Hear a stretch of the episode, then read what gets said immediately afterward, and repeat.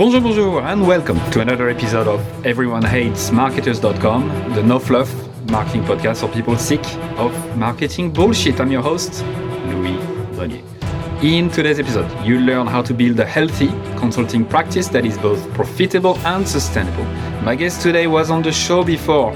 It's been five years that he's been on and it's one of those episodes that I keep coming back to over and over again. I've used it to write my book, I've used it to develop my methodology, and I know a lot of people found it very, very insightful. Uh, so, my guest today is the author of five books, including The Business of Expertise, uh, which I have behind me. You can Somewhere back there. You can see the red thing. You put it there just for today, right? Correct. And now he just published The Secret Tradecraft of Elite Advisors. He's worked with 900 firms and counting. He's a seasoned pro, probably one of the best expert on experts in the world. So, David Baker, very happy to have you back. Thank you. I'm glad to be here. In fact, I feel like this is such a special, momentous occasion. I'm using my cool glasses. Normally, I use these other normal glasses, but you deserve the cool ones. So, so there we go. For those listening to the audio version of this, uh, the cool glasses are like green, is that? Yeah, they're made out of wood and metal together. But you can't wear them a lot because if you sweat, then it starts to decay. So I only wear them for very special interviews, and this is one of them. but careful though, because I'm going to make you sweat. yeah. what I didn't want to tell you off recording, like, um, you were actually the one that made me realize that my podcast has become something I wouldn't say popular, but at least was gathering momentum in a way that I wasn't really expecting when I started, right? Because it started six years ago. The reason why I said that is because you were the first person to actually send me a physical book mm. and sign it, right? Mm. And at that moment, I was like, fuck, you know, that it's interesting. Like I've never, I never any like received a gift like that for something I was doing. And obviously you wanted me to invite you on the podcast. That was the end goal, but you know, it really touched me because uh, I felt, yeah, you know, it's going somewhere. So thank you for that.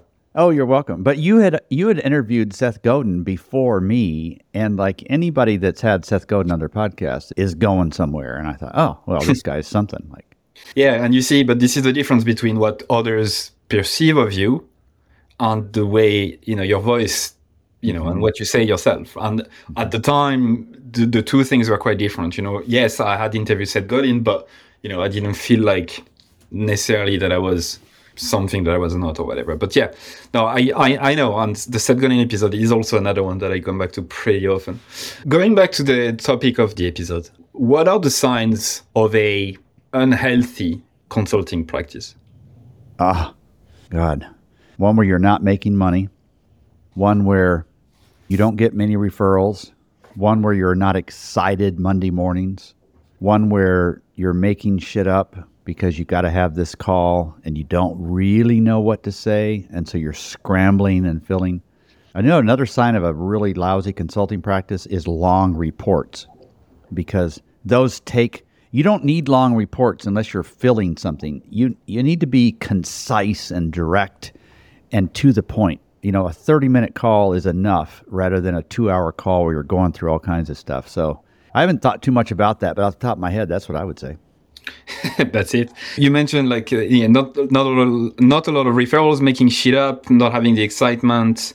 Uh, but I want to touch on the on the last one because I think this goes back to a big fear from experts, entrepreneurs, even marketers. It's this kind of fear of not being perceived as quote unquote professional right. Which i fucking hate. Or this this this fear of not being seen as yeah an expert. And so what humans tend to do then is to overcompensate by writing a lot talking a lot you know producing a lot. But what you're saying is the opposite. As an expert running a healthy consulting practice you need to seek the opposite basically to just say as little as you can. Yeah and the rest of that time is filled with unexpected but really insightful questions that get people thinking about things they haven't talked about or exploring areas that really reveal the truth. And then after you gather that information, and they're not rote questions, they're not the same ones each time. You gather that information, and all of a sudden, you synthesize that and you say something that's concise and clear and it's compelling as well, right? The best consultants don't talk a lot, they listen a lot, right? And they listen after asking really fantastic questions. Can you give me an example of a fantastic question, maybe that you ask clients? Well, I'll get I'll use the podcasting as an example. So I was on an interview yesterday and well actually this was on LinkedIn yesterday. Somebody said, "What's a typical question you get that you really hate?" And I said, "Ah, why did you write this book?" That's that's one. That's right in that category, right? And they said, "Well, what would you ask that would make it more interesting?" And I said, "Okay, ask something like this. When you were thinking about what the topic was that you were going to write, you're choosing between the options. Which were the books you didn't write and why didn't you write those, right? So it's just a way to sort of flip it around a little bit. And here's another example. So when I'm working, I'm trying to, I'm working with a firm, I'm working with the principals, but I want to get a sense of how aligned and engaged the culture is. So I've come up with one question and I asked them to score this on a seven point Likert scale, one to seven. So like 5.6 or whatever it is. If you left this company on good terms and a friend of yours was offered a job to go work at the company you left on good terms, would you recommend they take it or not? And you score that on a scale of one to seven. And I asked that question of every employee that's working somewhere, and that gives me an instant insight into the culture, right? So there's two examples. It's interesting because I'm trying to draw insights out of it, like principles behind this first example. And it sounds like it's all about finding the white space, right? So it's like looking at the negative space, not what is there, but what isn't, or not what you decided, but what you didn't, uh, what you chose not to do over what right. you chose to do, which I think is one of the most powerful fucking thing you can do. And especially when standing the fuck out or like trying to differentiate yourself uh, as a as a consultant. Um, do you have perhaps another question that may be more like closely related to what you do, or maybe someone that you advise in terms of looking for the white space. Yeah, here's another one. Have you heard of Derek Sivers? I learned this from him. I love his writing. Yeah. He would ask his clients not, you know, a typical consulting engagement is, okay, what do you need to do better? What do you need to start? What's missing? Like, what activity do you need to focus on? He would flip that around and say, what do you need to stop doing in order to free up the right time to then we can ask the second question what should you start doing in that space? But and and so it gets deeper and deeper and all of a sudden they start to see how he thinks and it's like oh my god everything i start needs to have an end point in mind. I mean maybe not a marriage right? But everything else i start needs to have an end point in mind. Like okay I'm going to hire James here, and just my instinct tells me James is going to be a great employee for two and a half years, and then I'm going to have to replace him. Maybe it doesn't work out that way, but you just have, and I'm going to start this little group of people. We're going to meet every Friday afternoon over a beer. But let's let's just pick an endpoint right now. Let's just not start things. Then our lives get so so cluttered, right? I don't know. Maybe I'm getting too weird here, but those are examples of how you think differently. No, no, no. You're not getting weird at all. It's it's it's very interesting because we're going deep into this. It reminds me of this moment in the office, the American office. Uh, Michael Scott says, uh, we're all going to be here for the rest of until the day we die. He's expecting all of his employees to stay with him until the day they die hmm. working. Um, so it reminds me of that. But this is this. I think I'm going to ask you a very leading question. But wouldn't you agree that the art of asking questions is probably one of the core foundation of a healthy consulting practice? And as you said, don't you think it kind of it reveals who you are, what you believe in? Absolutely, yeah. In fact I'm always amazed because really good consultants, they hear this feedback early in the engagement. They say, I can't believe how quickly you saw us, how quickly you figured out what was going on. And it's like, it's not that hard. All you got to do is ask the right questions and listen. And the odd thing is that what the consultant mirrors back to the client is what the internal team has been telling them for a long time, but they've been getting ignored, right? So you're just the outsider that says the same things, but they listen to you because they paid you a lot of money and because you know how to present the truth in a way that doesn't that isn't a personal assault on them. They hear it without closing up because they don't get defensive on it because you're presenting it. And that's part of advising well too. But the insights are all the same things that other people are seeing. You're just putting them together and you're you're pattern matching. You're seeing, oh, oh, this means that, and that combination of this means this. Now let me turn that back to them in a way that isn't personal but really helpful. Okay, so that first question led to a lot of stuff, and I feel like this questioning questioning clients is so important. I was trying to dig into one questionnaire that I intend to send. I'm just gonna get it now because there's a there's a question that I like, and I want you to maybe tell me if it's shit or a similar word or whatever. Yeah, I love that's one thing. I don't have to be careful what I say on your podcast. I like this.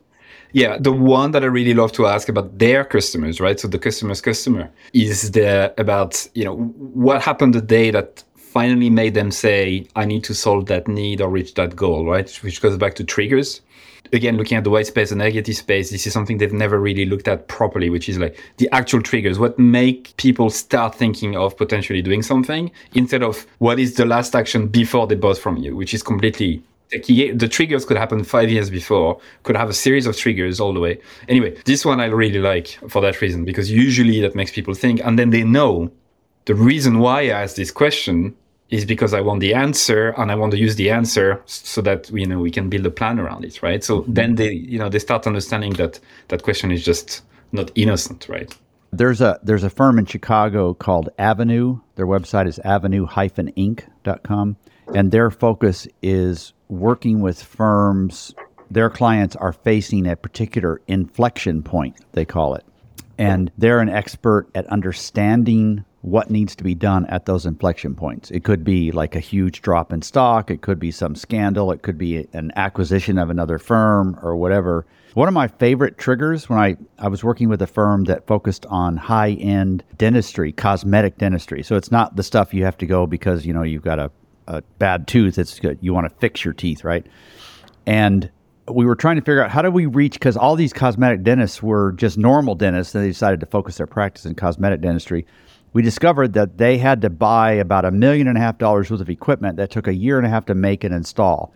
So we would connect with the manufacturer of that equipment and they're loaning money to the dentist and they have an interest in this dentist being successful. They would refer the dentist to my client and say, "Hey, you need to work with them because there's a specific way you attract clients to a or patients to a, a cosmetic dentistry." Anyway, that's a really interesting way to think of triggers. Yeah, but that's spot on. So this is like connecting a job that has been hired, like you've hired uh, a product for a job already, and now you've made progress. Then you make you, you you move on to the new to the next one. So that's a good example of a trigger. And you said like a year and a half, roughly.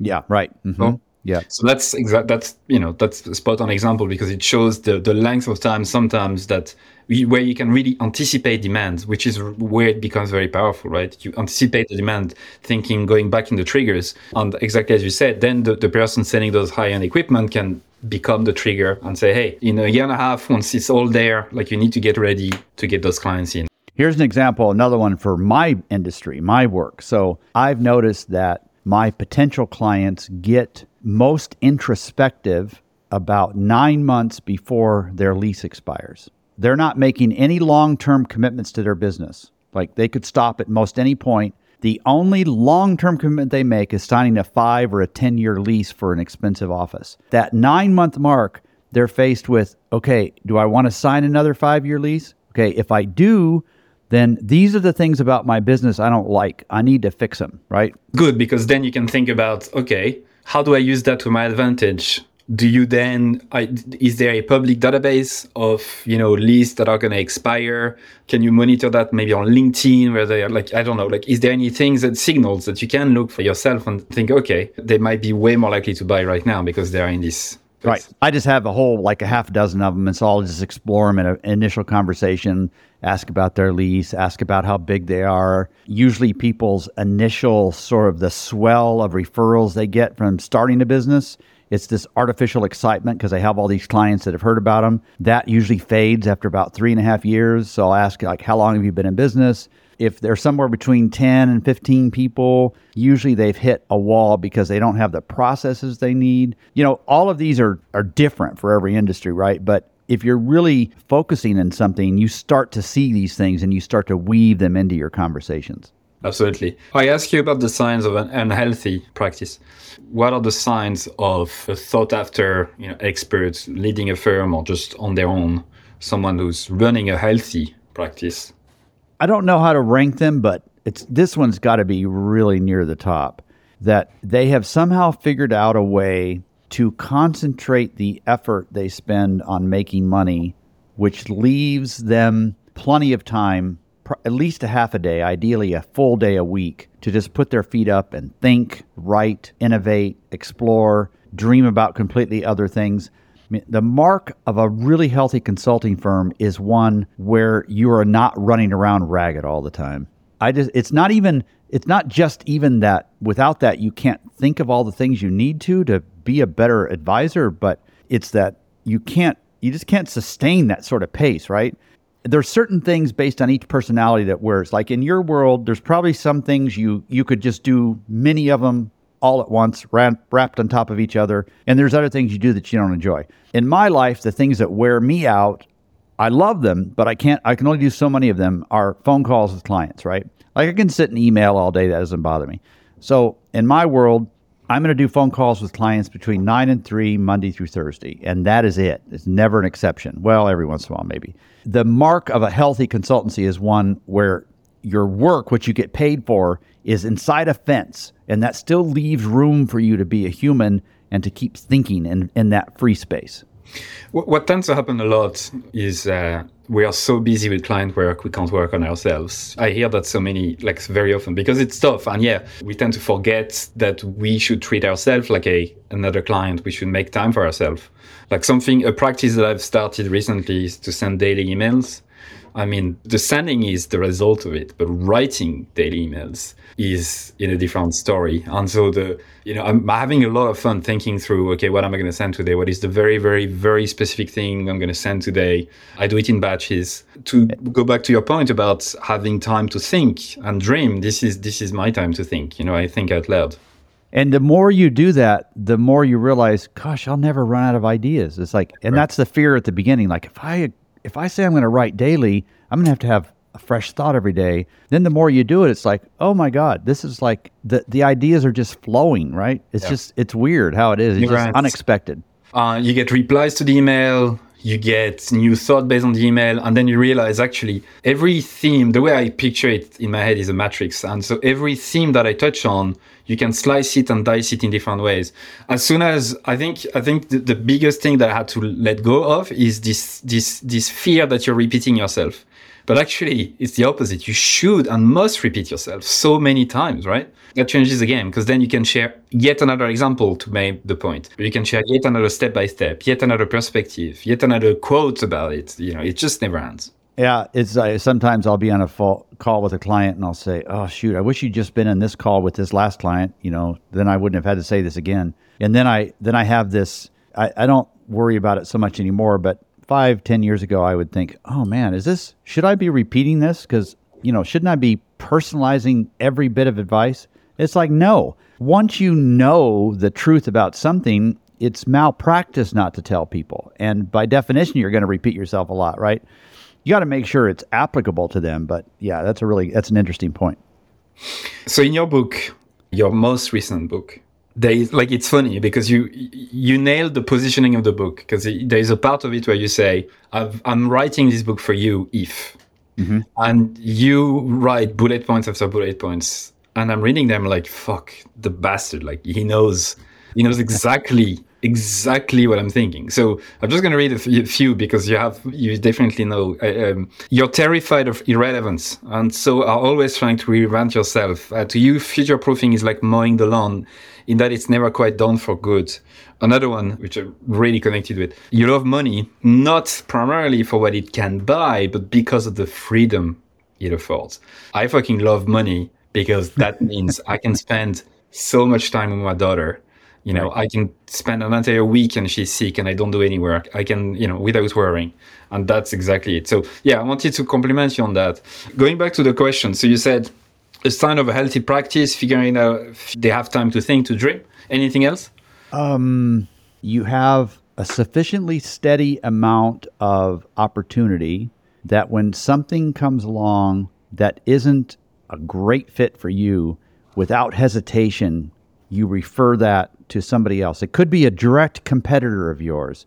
Just this week, I, without him asking me, he's a he's a competitor of mine. He just wrote a book I just wrote a LinkedIn post telling people about it. You ought to buy it. It's good.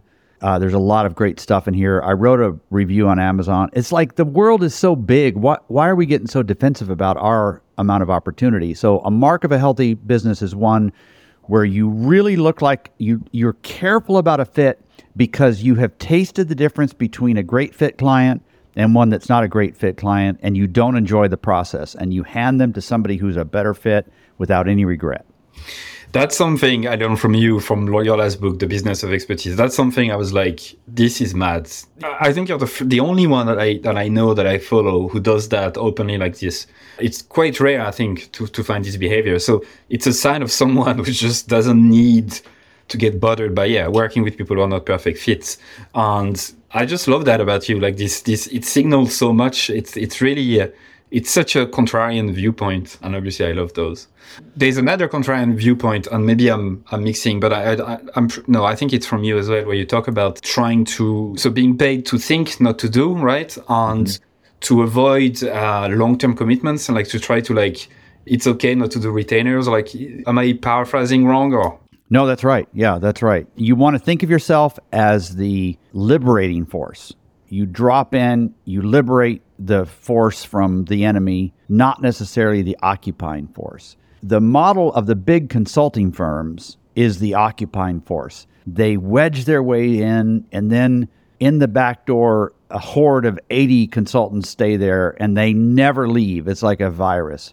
The longer they're there, the less appreciated, the more they're annoying. A liberating force shoots the enemy, pulls you out of the rubble, and everybody's happy. An occupying force eats your crops and dates your daughters, right? They don't want that. don't look for, I don't know if you have these over where you live, but we have, they're called timeshares. You get to use this place of vacation for two weeks a year, but it you never get out of it. You you can die and they're still going to send you bills. It's like we don't want those kind of relationships. We want kind of relationships where you're in and out, you're appreciated, you're objective. The more embedded you are in a client, the less you can see things from the outside. You just start getting used to their weird ways of doing things and they become normal to you and then you're not that useful to them. You have a gift about analogies. I know you do that on purpose, or maybe just your brain is, is good at it. But yeah, I, I like the way you you create analogies around concept, like the occupying force versus the liberating force. And it's so funny because in my first marketing agency that I failed at within a year and a half, uh, burnout and all of that, the main thing I was so worried about was how am I going to make them agree to a retainer? And then how am I going to keep them on as for as long as I can, right? Mm-hmm. Which is the most selfish thing to do because exactly to your point, the returns are diminishing every day, you know, and I saw that firsthand. At the end, they were questioning, you know, why am I even paying you? And then the relationship got sour. And so now what I do is like a full day you work with me, for example, right? And then that's it. You have everything. You have the process. You can do everything yourself after. You have the confidence, the clarity. You can ask me question after, but you know, that's it. And so that's so liberating because you're like, you give the power back to the client, right? You, you, you tell them, you don't need me anymore after this. Yeah. My job is for you, exactly as you said. I'm a liberating force. I'm going to give you the clarity, the processes, and then you can fly on your own. Yeah, exactly right. Yeah. I'm not looking for, an annuity here where I suck you dry over, you know, years and years and years. I, I really love that. Now, the other way to work with this is to develop additional useful sources or projects or whatever that the same clients want to buy. So then you move back in and do this second thing for them and then you come back out, right? That's much better than this steady relationship where they just get tired of you. So there is a reason to come back in. And I, I actually think there's a reason for retainers every once in a while but we think of them from a selfish standpoint, which is what you just said. It's really true. Most people don't admit that, but it really is a selfish thing. There's a legitimate reason for a retainer, and that would be that the client values your work so much that they want to reserve that capacity. Okay. Now, the key is that time is not a renewable resource. So if they don't use that capacity they've reserved, it doesn't roll forward. It's like, you know, you don't if you miss your reservation slot at a restaurant, you don't automatically get the same one next Monday, right? And then the only reason you would do a retainer is because you know how much capacity to build that they're going to reserve. So I'm not completely down on retainers, but I I just feel like only do retainers when it's in the client's best interest, and sometimes it isn't.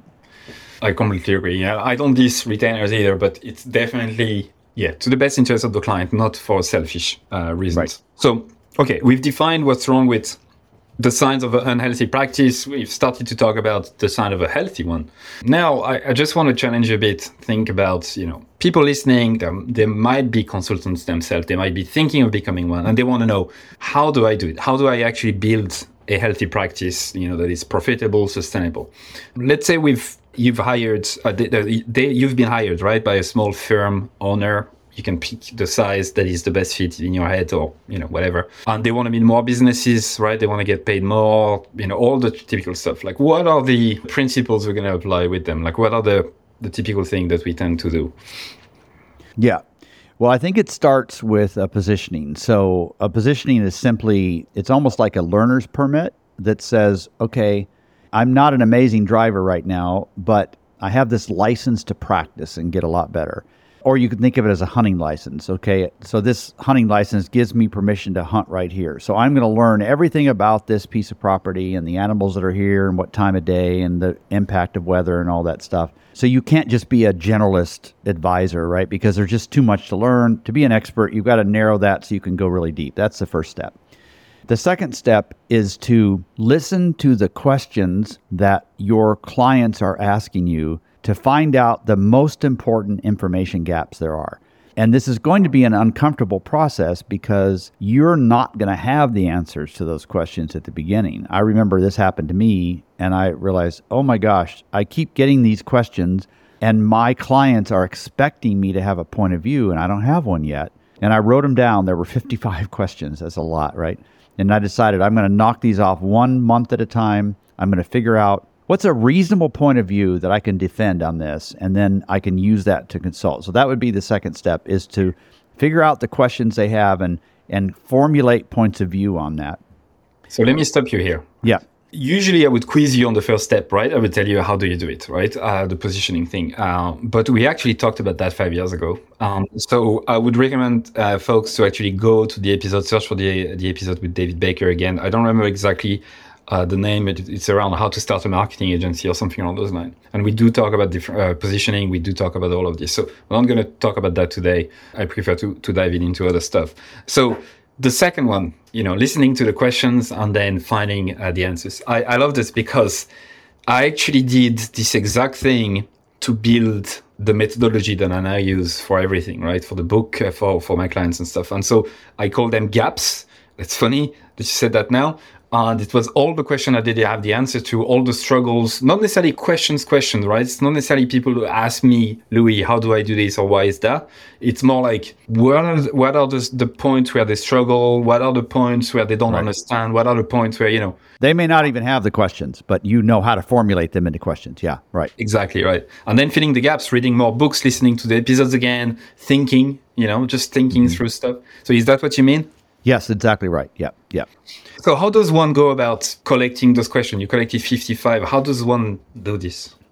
It comes in two different scenarios. One would be in phone calls with prospects where they are, you know, you're saying like what what what are you if you could wave a magic wand, what would you change about your business, right? And then, oh, okay, so what have you tried and why has that not worked? Like what's the missing piece of information? So that that first scenario is just lots of calls with prospects where you're just soaking up everything that they care about. And obviously there's this provisional fit because they're spending their time. It's really about time and not money. They're spending their time with you, and that's very very valuable. So you've got to mind that. And then the other is in client engagements where it gets particularly embarrassing if you don't have the answers, but you just have to work through it.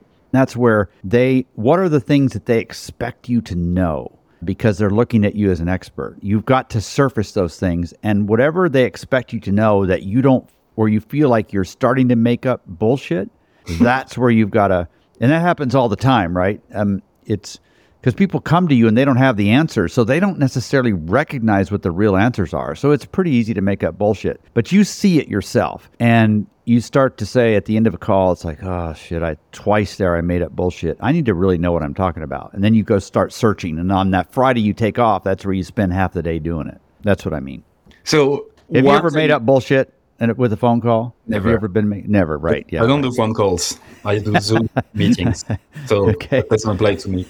Um, um, so what I was what, what what did I want to ask you? So yeah, um, yeah, something that people struggle with a lot in that step is that they want to be seen as an expert, and right. therefore, when they're getting asked a question they don't know, instead of saying, you know what, not sure about this one, this is very specific, you know, I'm, i need to do some research, and I'll come back to you next week. They fucking make up bullshit, right? Oh, again, man. it's thing. Yeah, that you what you just said is like mm-hmm. that is so important. Like because experts admit when they don't know something. That way, when they say something that they do know, they're given more authority because of that, right? But if you have the answer to everything, nobody knows which of your answers are real and which ones aren't. I, you know, I know your biggest fear. It's not snakes. It's not spiders. It's looking at a firm's website and reading there is no problems we can't solve. Yeah, right.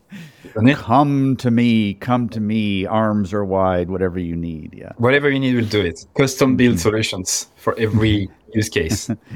yeah. We listen very closely and we craft solutions that always work. They're proven. Like that's a sign of bullshit right there.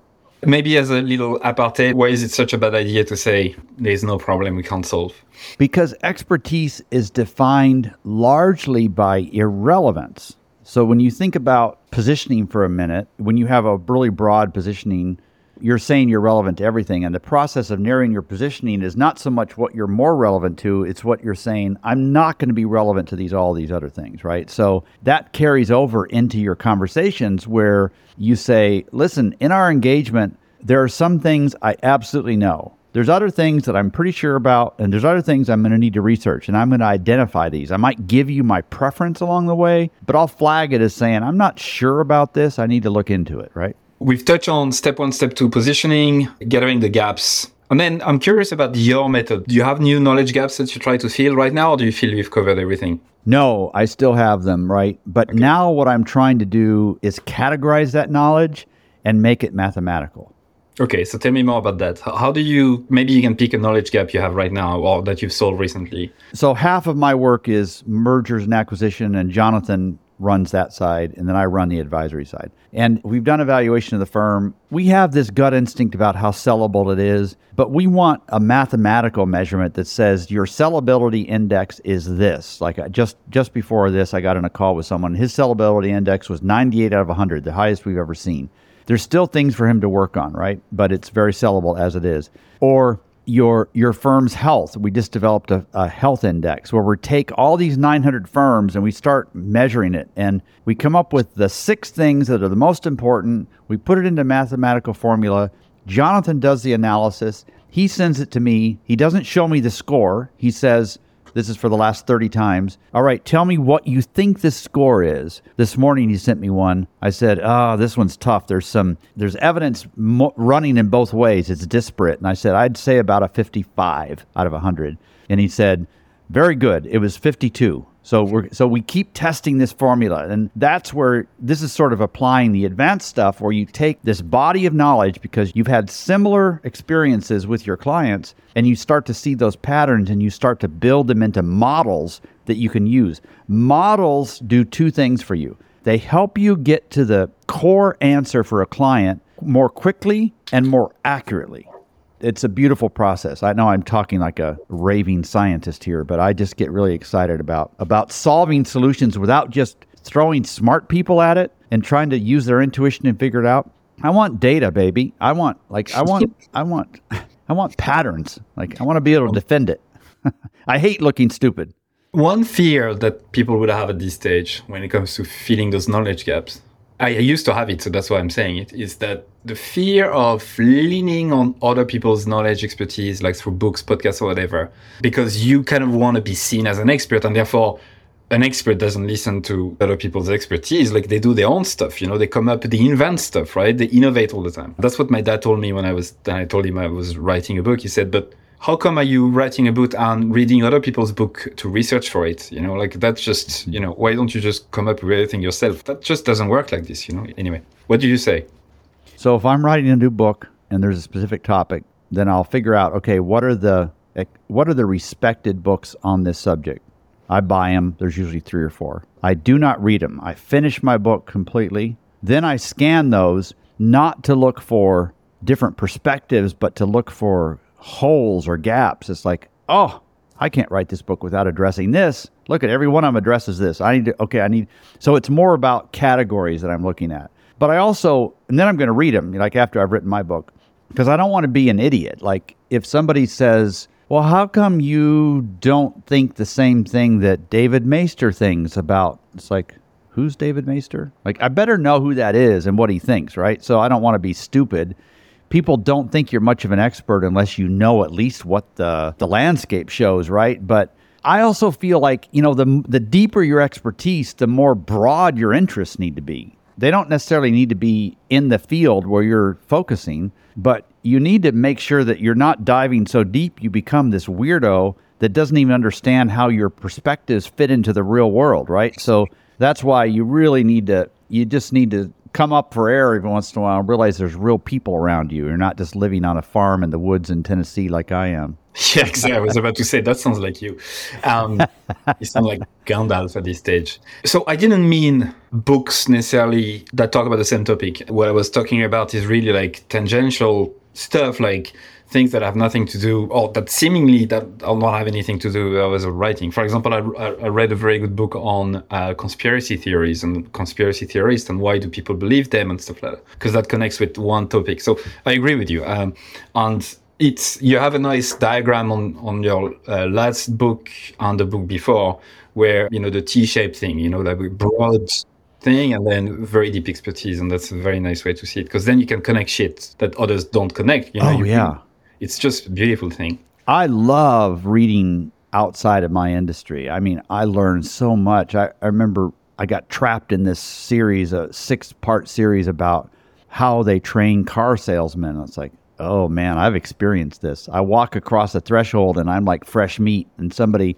I know that they've said, all right, I'm next. I'm getting that guy, and he comes over and talks to me, and I want to know how do they how do they garner this power in that selling relationship? Like and i may be able to apply some of that stuff to what i do. So i love exploring. I i yeah i do want to i have to know my field but oh my god i'm so curious. I want to know other fields too. Now i don't want to know them so deeply that i'm an expert in there but i want to make sure that all of my stuff is relevant. It borrows from other industries and so on. It's a fun world. Apart from this example of the car salesman any other i don't know a book or maybe a podcast you've listened to that is completely outside of your field that you got a really lot like a lot of ideas from or a lot of knowledge from? Oh absolutely. In fact there is one source nowadays that i think gives me it's sort of it's like a gathering place of all kinds of disparate stuff and that's substack.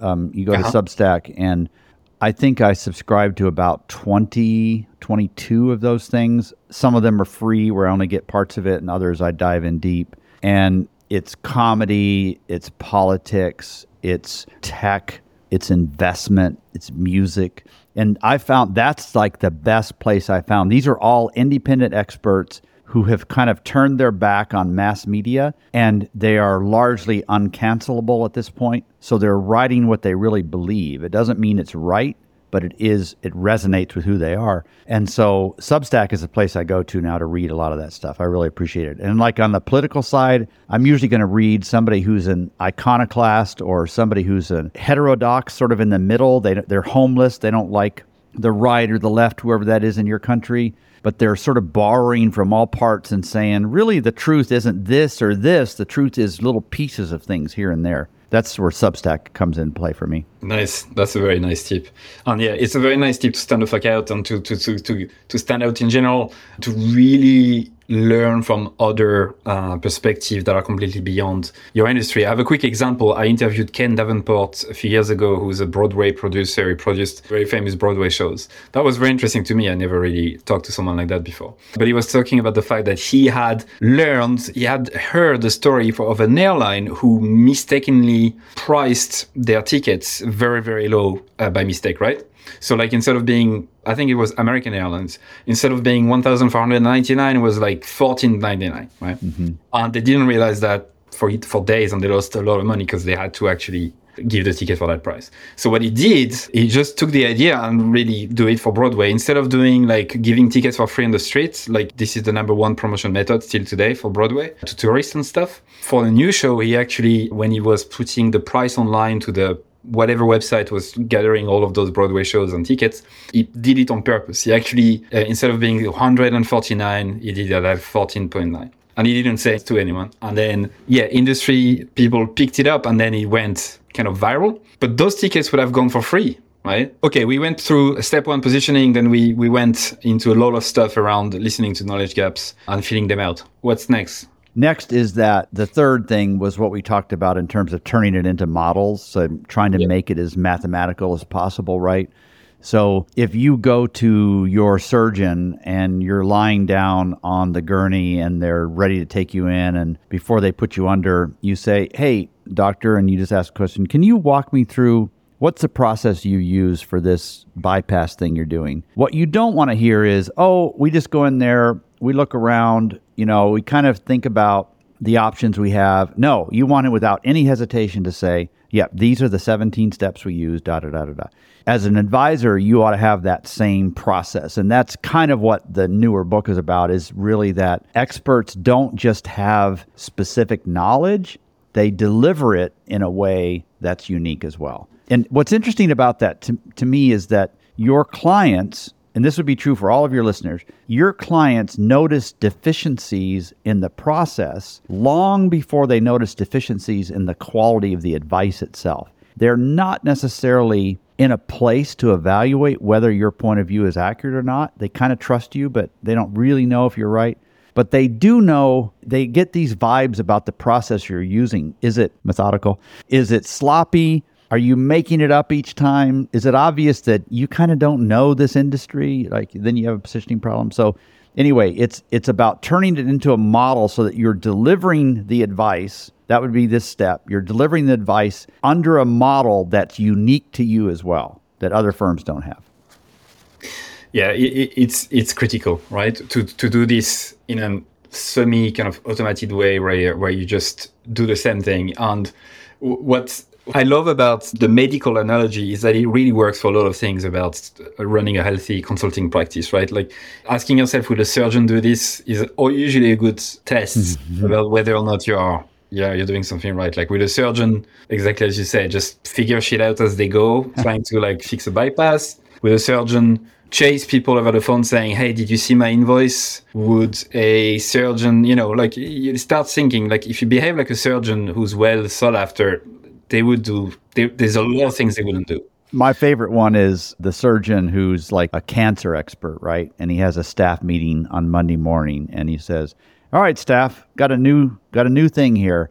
I know we always do cancer, but I have always wanted to work on a kidney. So next time somebody comes to the office that needs help with a kidney, don't refer them to the kidney specialist. Let's do it. We need time to explore, right?"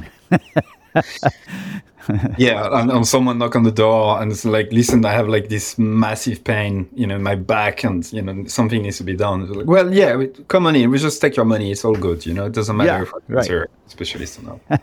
yeah, it's mad when you think about it for that field, but you know, for us, when I say us, the, the consultant agencies and stuff, all of a sudden it's a different thing. You know. Yeah, and if you think if you rank the relative importance you, you, think about okay the deepest experts make the most money. They worry the least about being customer oriented. There's usually the most regulation around it because if they mess it up people can die. And you go down you know you got surgeons at the top and then you come down to engineers and architects and then i don't know accountants maybe next. Lawyers would be somewhere up there. And then we consultants are sort of at the bottom and the reason the government leaves us alone is they figure, eh, don't worry about like eh, they're they're never going to help. They're never really going to hurt anybody all that much either. Never going to help anybody. It's like we don't need regulations for them. We don't. They don't need to go through a certification process. Just don't worry about them. That's that's what people think of us, right? And that's we need to not earn that reputation. We need to think of ourselves as doctors. How does one build a model because I suspect, obviously, let's say you're you're an in-house marketer and decide to go on your own doing freelancing or consulting, like you can't just build a model straight mm-hmm. away, right? So, what do you advise on this? You can't make it up at the beginning. It really has to emerge from just doing this over and over and over again. I think a firm that's in the consulting space that that really knows what they're doing they ought to find enough information to build their own IP every four to five years. So if you've been in business 20 years, you ought to have four pieces of IP. So you ought to have a very specific way of approaching a problem. It's not just the knowledge you have, it's how you apply it. So, like in one of the programs that I'm selling my clients, there are six modules. So I know when they start, when they end. I know how to bump a client to the next one. There's fences around it. I'm not overservicing things. I know exactly how it flows. I can, when I'm reading something over here that has nothing to do with my field, I might say, oh, that's interesting. I could plug that into number four out of the six or whatever. But, you know, it was probably 15 years before I started to see how I could sort of group all that together, right? So that that's kind of how it happens. Just you're listening. You've got antennas up and one day you see, oh, this could be a little bit different. And then 6 weeks later you see something else. You just have to be patient with it and just be listening for the right things. And obviously, it's a tough situation to be in when you get started because you can't, right. therefore, you can't be seen as a expert just yet. So you kind of need to wing it for a while, right? Not not lying, but just being willing maybe to take some hits in terms of pricing or whatever to just build your experience. Yeah, exactly. You need to deliver value. It's you never want to be not delivering value, but you're just not delivering nearly as much value. You're looking for people who are a little bit more desperate they're not willing to pay as much money. They need stuff quicker. They're you can kind of experiment on them. It's it's like those using the medical analogy. It's like those training schools. Like I went, I had no money in college, and there was this place that trained dentists, and you could go in and get your teeth worked on for free but it kind of hurt like hell because they didn't know what they were doing but you didn't have to cost uh, that's sort of what it's what the beginning is like right? But you just go through that. That's just what it is. Or or you learn you ally yourself with somebody and you just soak up the way they do it. That's also a great way to do it. And then you start moving off on your own. You separate from them. And yeah it's just a, you have to be patient with yourself but you can't your expectation can't be to be a perfect advisor. Your expectation is to be the very best advisor you can be with the knowledge you have, coupled with a thirsty curiosity that never stops, right? And that's enough because you can be so engaged with somebody that you can still be delivering all kinds of value, not the kind of value you would deliver five years from now, but it's still value, right? It's still value. There's something I wanted to touch on as well that you mentioned in your latest book, which is part of the think there's six principles you talk about. Uh, you talk about positioning, uh, having a lead gen plan, financial performance, uh, broad context, and deep expertise. Then your role in the firm, like making sure you have the right one. Right. The last one is mental health. Mm-hmm. Why is it such an important thing? I think it's way more important for a consultant than it is for lots of other industries because you're solving things that matter a lot to people, right? And so the cost of getting it wrong is pretty severe, right? That's part of it. The other is that you are putting yourself in a place where you care a lot about solving this, and that takes something from you, right? Another reason is because nobody comes to a consult. I mean, it's not fun to work with a consultant. It's almost an admission of failure. So people don't come to you willingly. They only come to you because they've tried everything they can think of and nothing's working. So they have eaten the meat and the dessert, and all that's left is the broccoli, and they they don't want to eat it. And you know that the solution is the broccoli, and you you force feed them the broccoli, right? It's it takes something out of you to be a consultant, to be a good one anyway. And so that wears on your mental health. And there's also in this process, which I've loved our conversation because we're talking about constantly learning, right? And so you're there's this imposter syndrome that hits your head where you say, wait a second, they're just paying me a lot of money. They're looking to me for the answers. And I feel this pressure. Like, do I really know what I'm talking about? And this imposter syndrome sort of just plagues you. And mental health has been one of my biggest struggles. I wrote a little bit about it in the book, but I feel like I'm sort of a high functioning broken person. So both of those things can happen together, right? Where my own problems, my lack of confidence, my whatever it is, depression, it may hit me on a certain day, but I still have to perform for a client. And that's you you just have to be honest about it, right? If you're not if you're not struggling with some mental health at some point, you're probably not being honest with yourself. So it's good to just build those shields around your business so that you can be there. If you're really providing value for your clients, you have an obligation to take care of yourself. It's a little bit like that. You hear people at the beginning of every flight put your own flight mask on first and then help a kid. Like that sounds selfish, but that's exactly how it needs to work. You need to put your own mental health face mask on first and then you help a kid. help a client. So I'm, I'm going to read a quick quote there on, on, this, and then I want to ask you a bit more about the mental health. But uh, it's uh, from a guy called Alex Hormozi. You might have heard uh, him. He's been copywriter has been blowing up quite a lot recently. Uh, he says, uh, You don't become confident by shouting affirmations in the mirror, but by having a stack of undeniable proof that you are who you say you are. Mm. And the way I interpret this quote is that uh, the way I've solved my confidence issue, I mean, okay, I haven't solved it, but the way I can manage it, because it's always mm-hmm. coming back, right? You manage it, um, is to have a stack of nice things people say, results that I've delivered. Right. And when I feel down, I just read them back. And then, mm-hmm. oh, yeah, fuck, I completely forgot about that client or completely mm-hmm. forgot about that episode, you know? I do the so, same. Yeah. I have a whole folder. It's called Praise and every once in a while I go read it. There's like 300 emails from all these years. Yeah. What is it you do? Eat well, sleep enough, be active, and then those are probably true for everybody. But for me, I've got to be outside in nature. So we live on a, a farm on a hill, and I spend a lot of time out in the woods. Um, I think uh, just getting rid of people who are par- parasitic in your life probably really controlling your use of, of social media. One of my one of my favorite jokes is, um, I forget exactly what it says, but it's like a picture of this guy late at night on a computer, and his wife is asking him to come to bed, and he says, "Wait, I can't come yet. There's somebody on the internet that's wrong." It's like, yeah. yeah. So those are those are the things for me, right? Is um, and protecting, putting putting a fence around what I do so that it doesn't interfere with my personal life that's how I manage it. And and even managing it well, I still have these ups and downs where I'll just say to my wife in the morning, "Oh, it's like I got five calls today. Like, can you pray for me today? Like, I don't know. I'm really going to need some help to get through it, you know."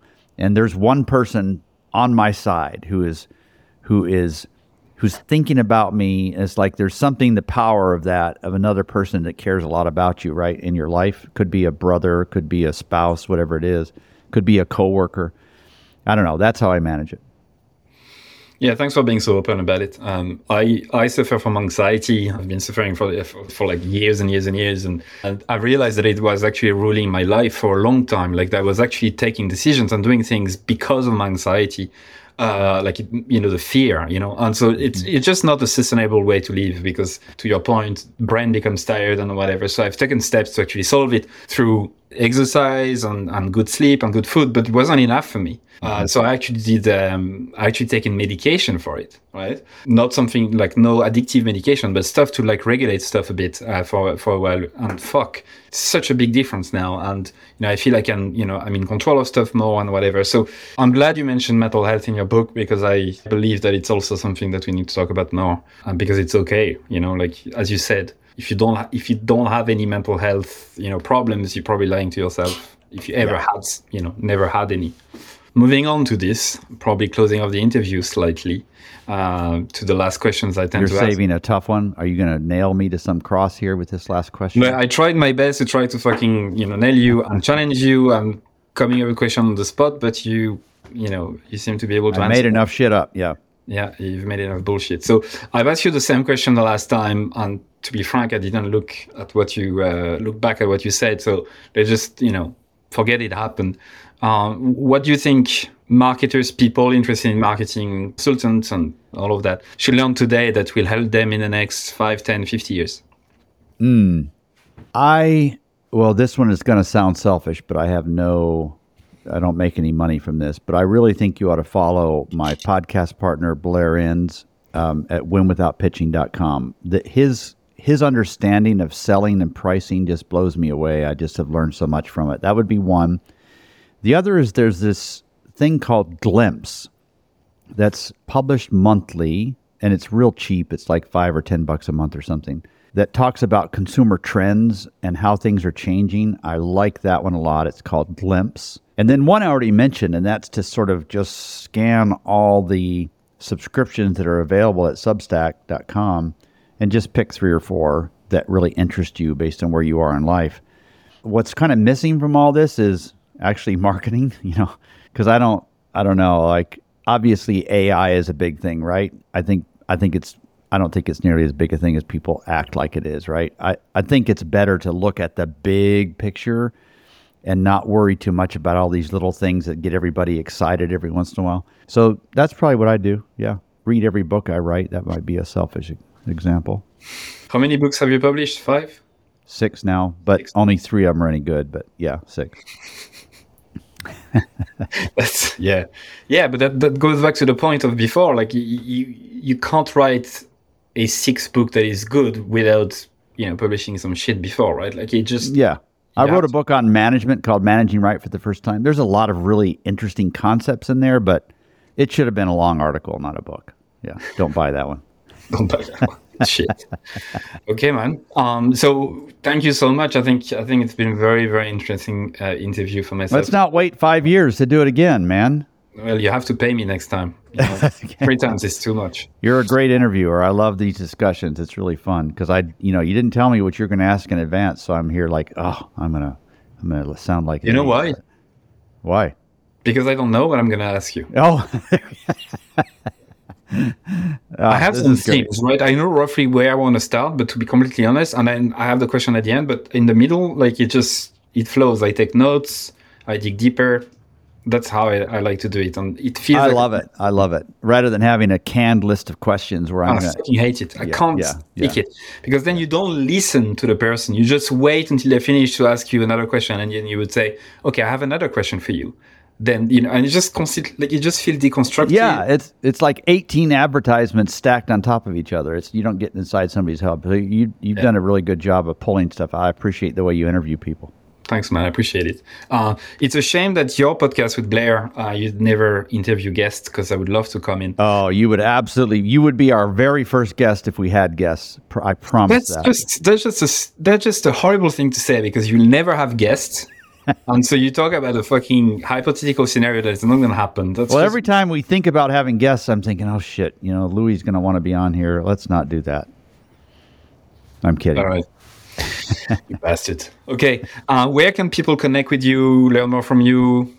Uh, so my consulting practice, I wouldn't be a good fit for most of you, but if they just kind of want to see how I do things, would be davidcbaker.com. And if you want to know about the most recent book, go to tradecraft.is.is. Thank you, sir. All right. Well, David, thank you so much once again for today. Thank you. And that's it for another episode of EveryoneHatesMarketers.com. Thank you so much for listening. I'm super, super grateful. I'd love for you to consider subscribing to my daily newsletter, Monday to Friday, called Stand the Fuck Out Daily. I send very short, hopefully interesting, surprising, shocking, entertaining content to help you stand the fuck out. It's at everyonehatesmarketers.com. You can subscribe for free and obviously unsubscribe whenever you want. I'm just going to read a couple of emails that I got recently as a reply Juma said your content attacks the mind primarily, which is such a good thing because most of us are skilled at what we do, but we don't have the courage to do it our way. Mark, who just subscribed a couple uh, days before, said, This is my first issue of your newsletter. Love it. Glad I subscribed. Brianna said, I just realized this morning that my email habit is now to one, skim through the list, two, select all unread industry email except yours, three, delete and don't think twice, four, quickly skim yours. Amy said, also loving the new content that's coming from you. It feels really lovely. Candle said, I like your writing a lot. It really resonates. There's so much bullshit out there. It's good to touch the authentic. And Chloe said, Where is the I fucking love this email button? Brilliant. I hope you subscribe. You'll be joining more than 14,000 subscribers at this stage, which is crazy. It's the size of a small stadium. Anyway, thank you so much. See you on the other side.